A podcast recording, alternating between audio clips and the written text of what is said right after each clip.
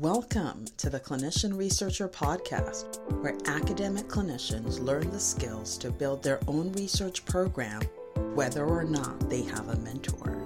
As clinicians, we spend a decade or more as trainees learning to take care of patients. When we finally start our careers, we want to build research programs, but then we find that our years of clinical training did not adequately prepare us to lead a research program. Through no fault of our own, we struggle to find mentors, and when we can't, we quit. However, clinicians hold the keys to the greatest research breakthroughs. For this reason, the Clinician Researcher podcast exists to give academic clinicians the tools to build their own research program, whether or not they have a mentor. Now, introducing your host, Chelsea Onwuemene.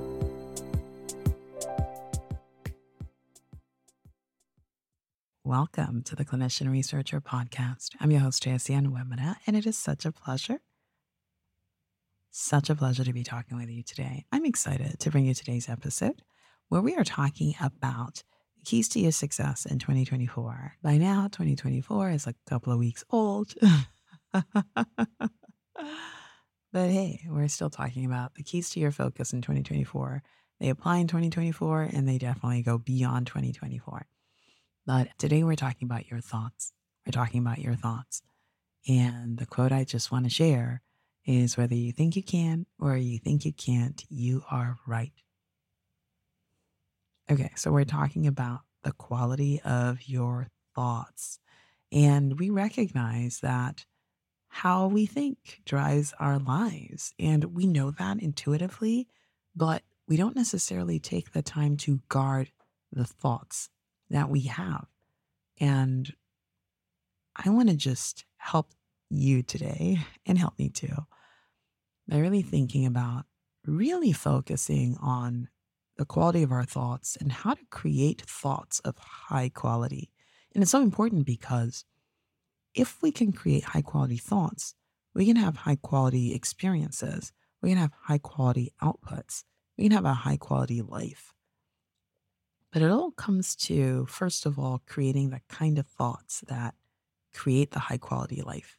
Now, one of the things I struggled with when I first started my faculty career was I thought I wasn't qualified. And I heard it enough times. And, and in retrospect, I see what people were saying. They were saying, hey, you don't have enough experience doing research. You don't have enough experience leading a research program you don't have enough experience doing research in terms of research methodology. You haven't really spent as much time as is needed for the stage of your career for someone who wants to lead a research program. Therefore, you're not qualified.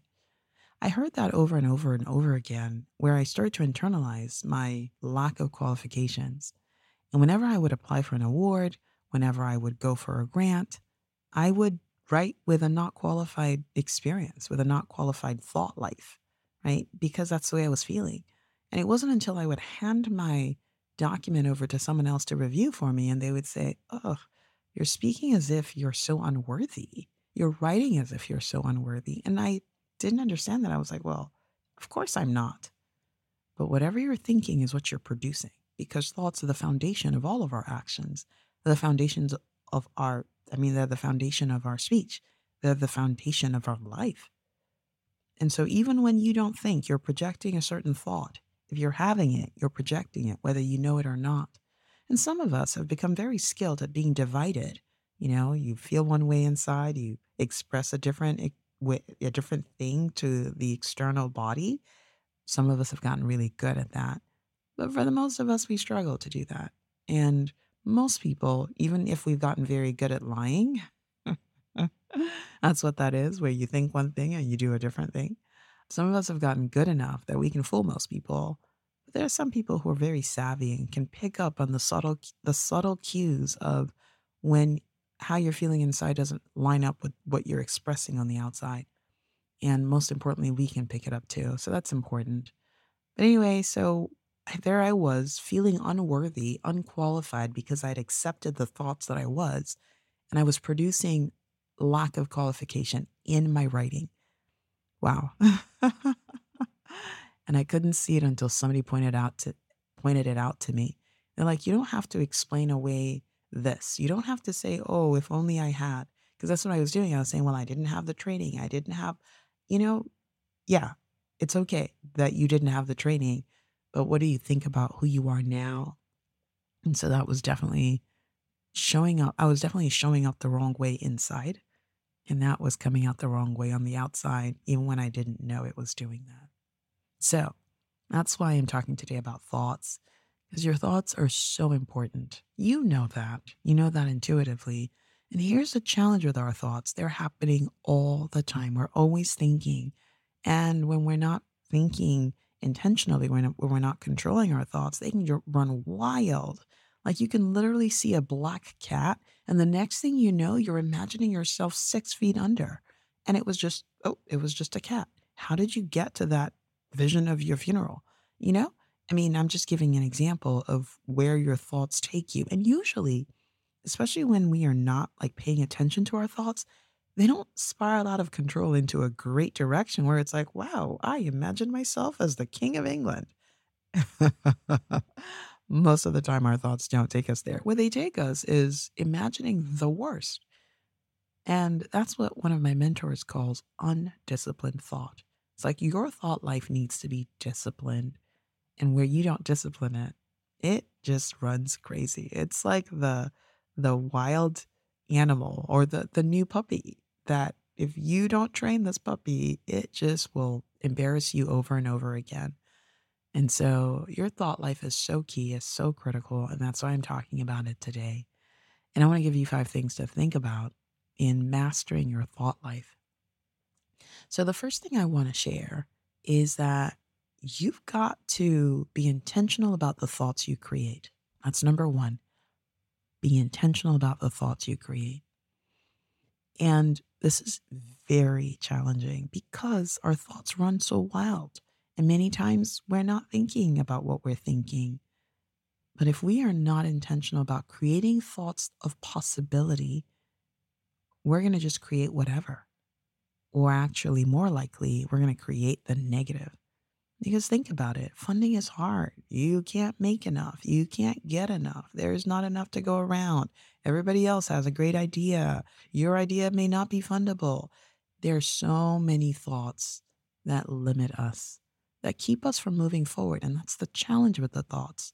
The moment you think the thought, accept the thought, begin to imagine the thought and ruminate on the thought, you begin to produce actions consistent with the thought. And then you fulfill the prophecy of the thought. If you think, you know, this idea sucks so bad no one will ever fund it, you begin to act like someone whose idea sucks so bad that no one will ever fund it. You begin to write like that you begin to produce like that. And maybe you don't even finish the grant. Maybe you don't even submit it. And it all started with a thought that you couldn't. And so being intentional about creating the kinds of thoughts that lead us in the direction that we need is so important.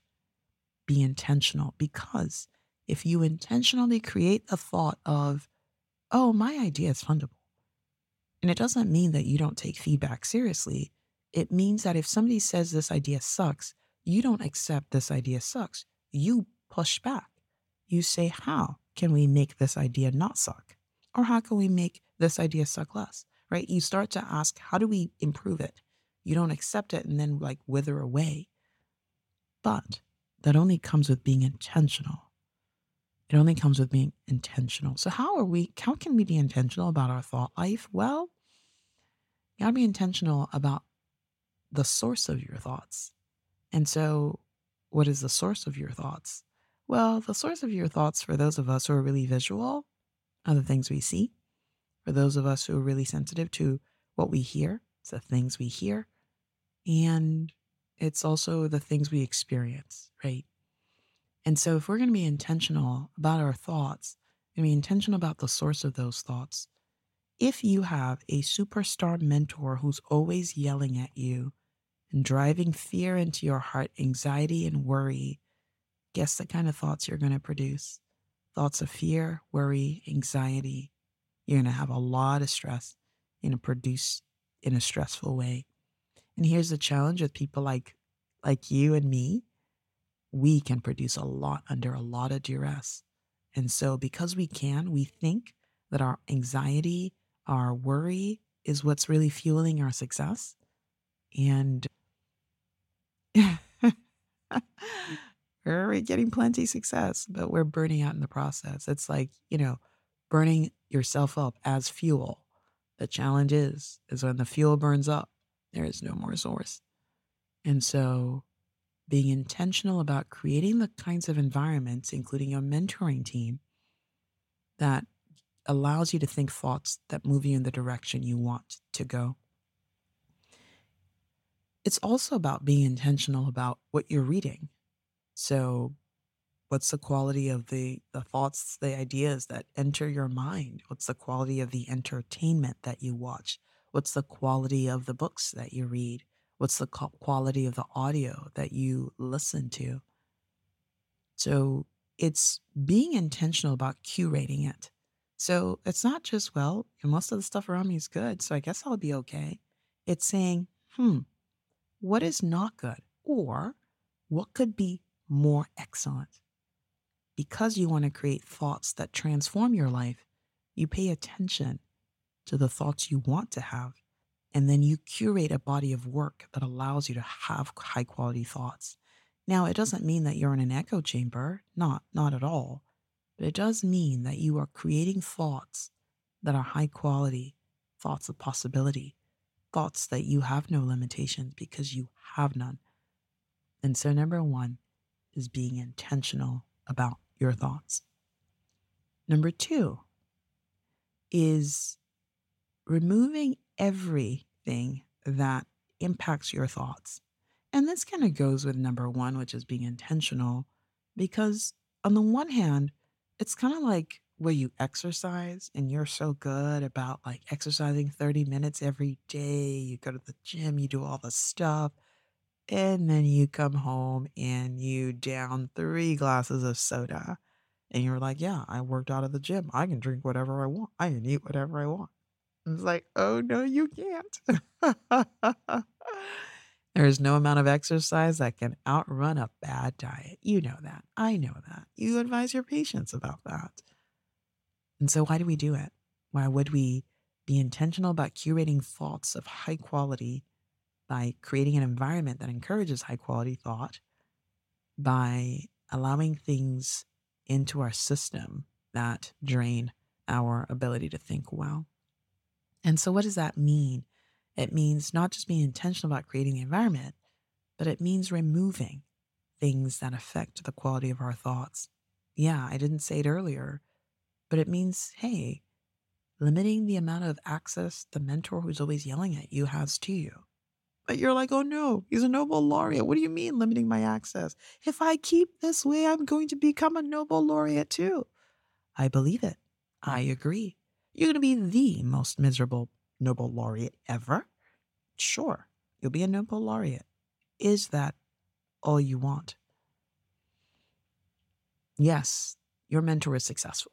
And in academia, a lot of people can be very bad to the bone and still be considered super successful. They can have poor attitudes to life and people and still be considered very successful. And if that is the path you want to choose for yourself, I am so glad that we have the power of choice and you do get to choose that if that is what you want. But for most of us, we want the success without all that other stuff. Sometimes we think they all have to go together. Like, well, if I want the stuff that leads me to win this amazing award that this person already has, then I guess I got to take all of it. And you know the answer is that no, you do not have to take all of it. And so I encourage you to remove all the stuff that impacts upon your high quality thought life.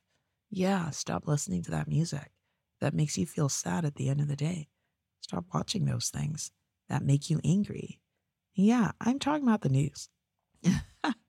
I'm talking about the news because at the end of watching the news cycle, oh, newsflash, there is no end to the news cycle. It's a constant cycle. At the end of watching that, you're down in the dumps, you're depressed, you're angry. Actually, the more likely emotion is anger. Clearly, anger affects the quality of your thoughts. How much of the manuscript can you produce while you're super angry? Okay, so I feel like I've belabored that point a lot. Number two is to remove the thoughts or remove the source of thoughts that impact your ability to function well.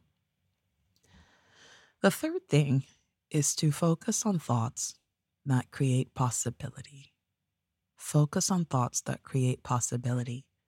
People will say, Oh, are you trying to be idealistic here? Be realistic. Yeah, I am talking about being positive. I'm talking about creating thoughts of possibility because they are the only space from which real greatness comes. There's a lot of, you know, actions. There are a lot of actions that are created from negative, self hating thoughts. I know that. Right? I'm in academia. You're in academia. You see it. People who, like, actually, you probably do it. You yell at yourself. You're like, can't you get it together? And somehow you produce this amazing manuscript that goes on to be a plenary abstract or something in your in, in your journal. You, you did it. You did it by yelling at yourself. You did it by by being mean to yourself. And, and so you think that's the way life should be.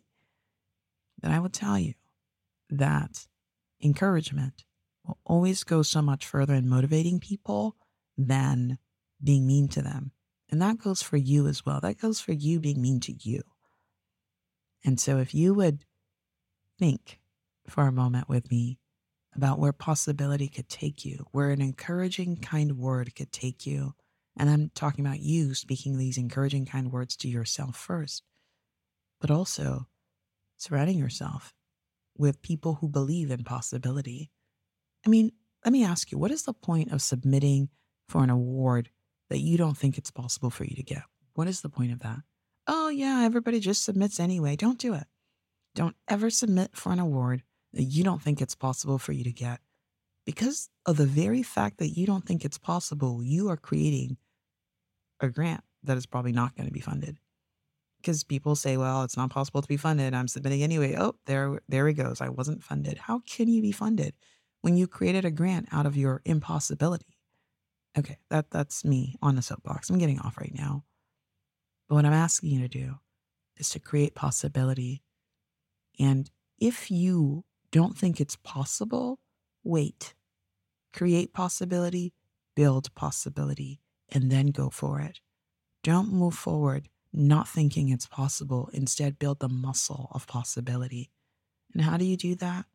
You build the muscle of possibility by talking to people like me who believe all things are possible. And if I don't yet believe it's possible, I go work on deciding and figuring on, on, on intentionally creating the possibility. And how do I do that? I I go read about people who've done it before me. I go read about people who've been successful. I go hang out with them. I say, "Hey, you've succeeded in this impossible environment. How have you done it?" You don't go to the person who hasn't succeeded and ask for their advice. You go to the person who's done it. That's how you create possibility because the moment you are surrounded by people who are doing it, who didn't just do it once, who didn't just like have a lucky moment, who are doing it over and over and over again, it changes the way you experience that activity, whatever it is. And so, number three is create possibility. Create possibility. Number four is have thoughts that are grounded in objective truth. Oh, I want to say this again. Have thoughts that are grounded in objective truth. And this is the point at which people will say, well, the objective truth is that funding is impossible. Hmm, it's one objective truth. Why would you stake your life on that one? Another objective truth is that there are a group of people for whom funding is never impossible. Okay? Go find out the truth of their lives. Because I have to tell you, and I think you know this, all success is intentional success. Success never happens overnight. You know that. People may discover you one day and say, oh, wow, what an overnight success, because yesterday I didn't know you and today I do. Therefore, you're an overnight success. But all success takes work. In the same way, if we think about it, all lack of success also takes work, just a different kind of work, the anti work, the negative work. Not saying that people who are not successful don't work hard. I'm just saying that there are strategies that lead to success. Nobody is successful by accident. And so, in grounding yourself on the objective reality of truth, you go figure out what do these people who succeed all the time do? What do they do? Because they're doing something different from you. You want to know what that is. And that's how you ground yourself in objective truth, objective reality. Again, there are many objective realities. That's the objective reality of I can never get funded. We are surrounded by so many of those people because they're very loud and very vocal. But the objective reality of the people who get funded is a quiet objective reality. They're not even where you can find them. Sometimes you have to like dig them out from like I don't know, dig them out from like their bunker where they're holed up, doing the things that are making them consistently successful. But you can find them if you choose. And then you ask them, and they will tell you if you choose to listen.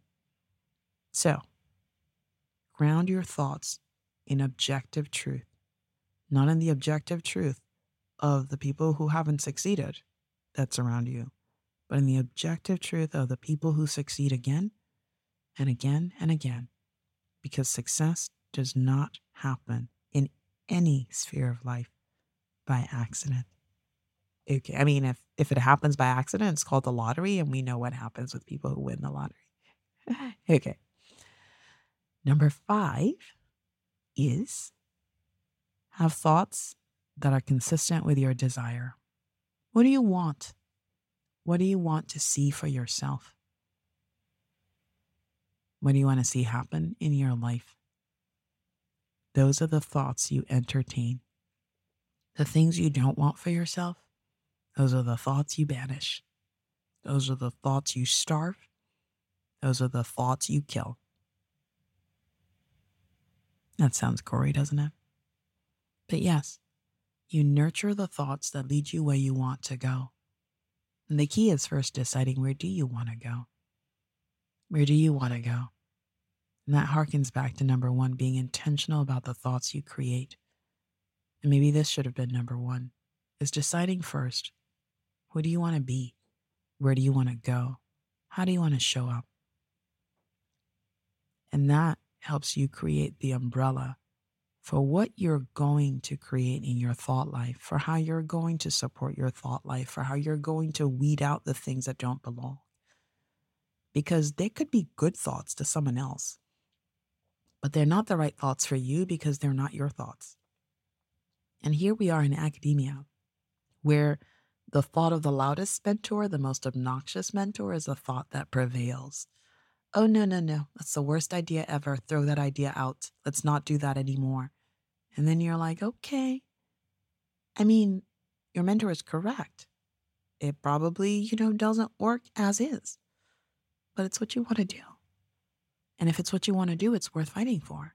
And so it's not, the, the, the answer should not be okay. The answer should be, well, how? How can I get to the place I want? How can I get to the destination I want to?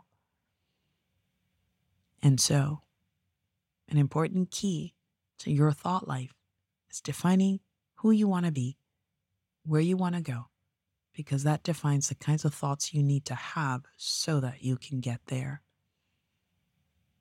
So be intentional about your thoughts. You want to remove thoughts that are not consistent. You want to have thoughts that are grounded in objective truth. You want to have thoughts that are based on the reality that you desire. So, those are the things that I am talking about today about your thoughts. If you're going to have the life you want, the life you envy, the life you dreamed of, you're going to want to master your thoughts. And these are some things to think about and enhancing the quality of your thoughts because you're curating an environment that leads you to think the way you need to to get you to the place that you need to be. All right, somebody else needs to hear this episode, and I invite you to share it with them. I want to thank you so much for being part of this podcast, for lending your ears, and for voting, voting with your ears. All right, thank you for listening. I look forward to talking with you again the next time.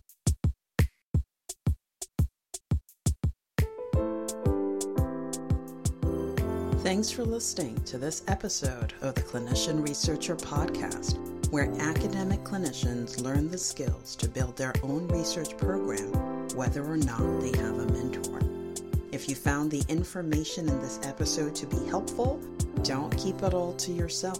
Someone else needs to hear it. So take a minute right now and share. As you share this episode, you become part of our mission to help launch a new generation of clinician researchers who make transformative discoveries that change the way we do health.